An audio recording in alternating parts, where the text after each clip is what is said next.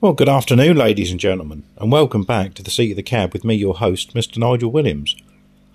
I tell you, it's Monday, and I'm sitting at home on the couch. No, I've not been laid off, I've not been made redundant. It's a bank holiday. One of those rare things that seems to come round every now and again, although we've got three in the month of May, so take that as you will. But today I was having a little bit of lunch and I decided I would watch a little bit of YouTube. And one of the interesting things I like to watch are machining, welding, maintenance of plant and vehicles. Why? Why do I like to watch these things? Well, I like to watch these things because I don't do them they're outside of my sphere of knowledge and my sphere of practice because I work primarily as a plant operator. That's what I do, operate heavy machinery. I don't watch heavy machinery in action, not unless it's something I'm researching or something I've a particular passion for, such as motor scrapers and motor graders. I like to watch those. But general things like excavation, dump trucks, anything to do with a digger, I'm sorry, it bores me to tears. It's um, it's an operation with a machine that I've done more with machines than I'll ever care to remember. So it's not something I'm actually interested in watching excavators at work. Not even doing specialist operations and applications because I've done a lot. I've already done a lot. So, due to my massive skill set, I don't need to watch any of that. But I like to learn about things that I don't do very often.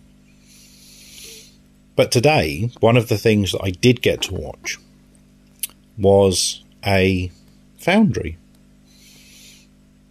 A, a foundry in action.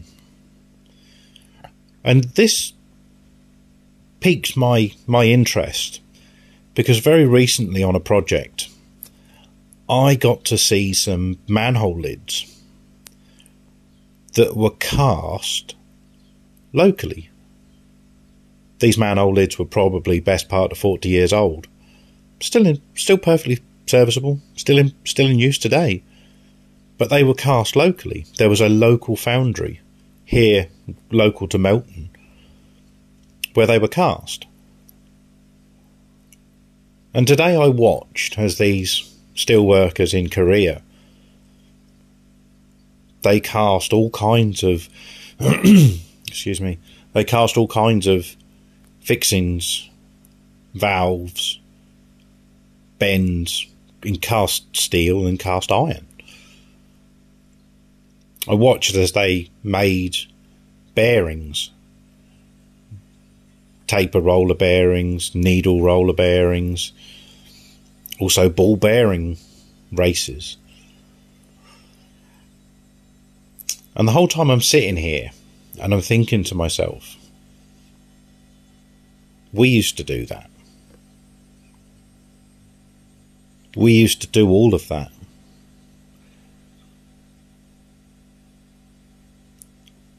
Corby, there was a steelworks. Sheffield, steelworks. All across Wales, steelworks but also local, localized foundries that were casting steel products for industry within their locality. Now everything's made somewhere else and shipped around the country by transport, but not just around the country, but around the world. And I got to sit there and ask myself for a few minutes what would it take what would it take to to reinitiate some of those industries back in this country?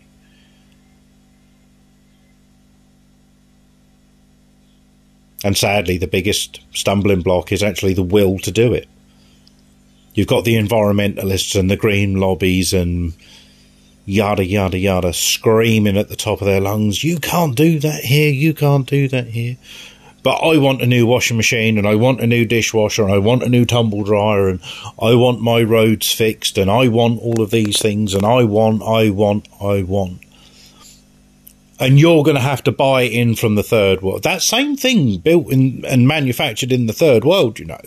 It still creates the same amount of pollution. It still requires the same amount of raw power and energy and raw product and material to create that. And then it takes even more energy to transport it around the world so that you can have it in your kitchen. All of those skills that were once prevalent in this country.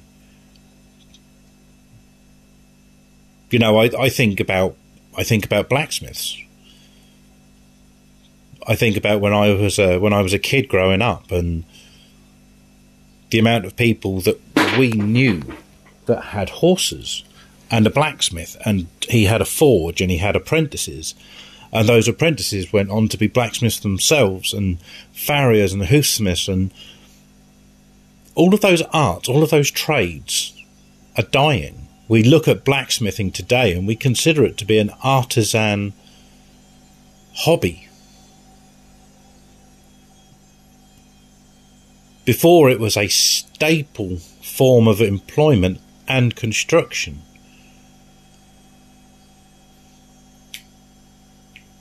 People had some garden shears for trimming the hedge, and they used to nip to the blacksmith, and he would sharpen them, or he would weld the handles up, or he would rebuild the blades, or he would do something with it, tighten it up. Now everything's become so mass manufactured that the art of rebuild and reuse has been, I don't know, expedited out of the conversation. You used to have TV and VCR repair shops. Now we just have superstores where you go and buy a new one and you send your other one for recycling or you just throw it in the trash.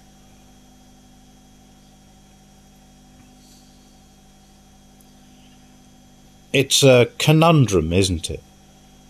Because not only are we losing the skill, but we're also losing the employment base. What are your kids going to do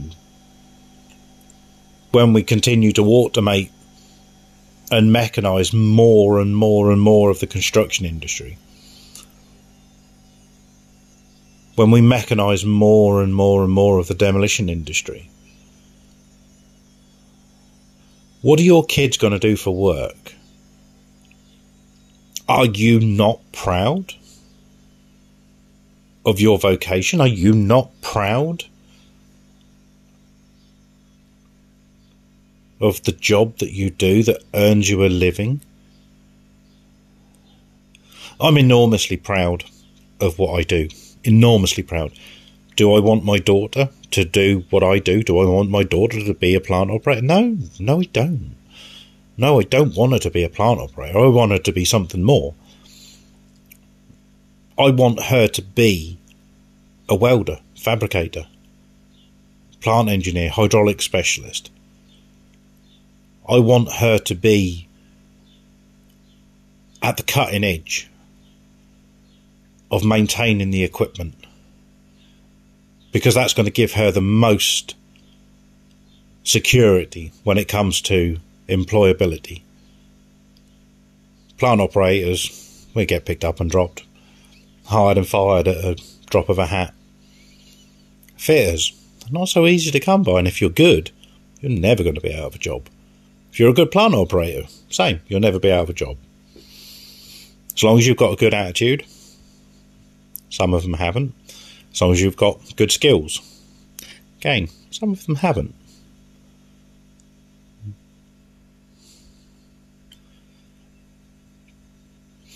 But where's the appetite to to rekindle some of the industries that we once had? I was hoping that Brexit would bring us back some kind of fishing fleet back to the country, but 30 years ago, they signed the Maastricht Treaty, almost 30 years to the day. they signed the Maastricht Treaty, and I watched King's Lynn literally fall apart as the quotas were given out elsewhere, and the old boys retired, and the young fellas just couldn't make any money out of it because the regulation tighter and tighter and tighter and strangled the industry. Exponential costs Rip off Britain isn't just a slogan, it's a reality. The government demands its share of the pie and regulates us into oblivion. What about the steelworks? Can we have steelworks in this? No, can't have steelworks. Can't have steelworks because the environmental lobby demands that we shut down coal. Can't have steelworks because electric furnaces consume so much of the power grid that we don't have enough power generation to stop brownouts from happening across the country for just simple domestic use, yet alone industrial purposes.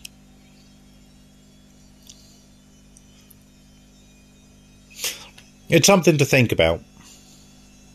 It's something to think about, and if you have anything that you want to share with me, your thoughts, your feelings, what you want to happen in this country in the future? Is there an industry you'd like to see a return of? Would you would you want to see the steel industry come back in this country? Would you want to see stainless steel cutlery on the shelves, bearing the brand and the hallmark Sheffield Steel? I would. Hit me up. Let me know. Tell me what you think, your thoughts, your feelings, your aspirations. You know exactly where to find me, Nigel Williams on Facebook and LinkedIn. From the seat of the cab at gmail.com on the email. And I'll catch you in the next one. Take care, folks. Bye bye.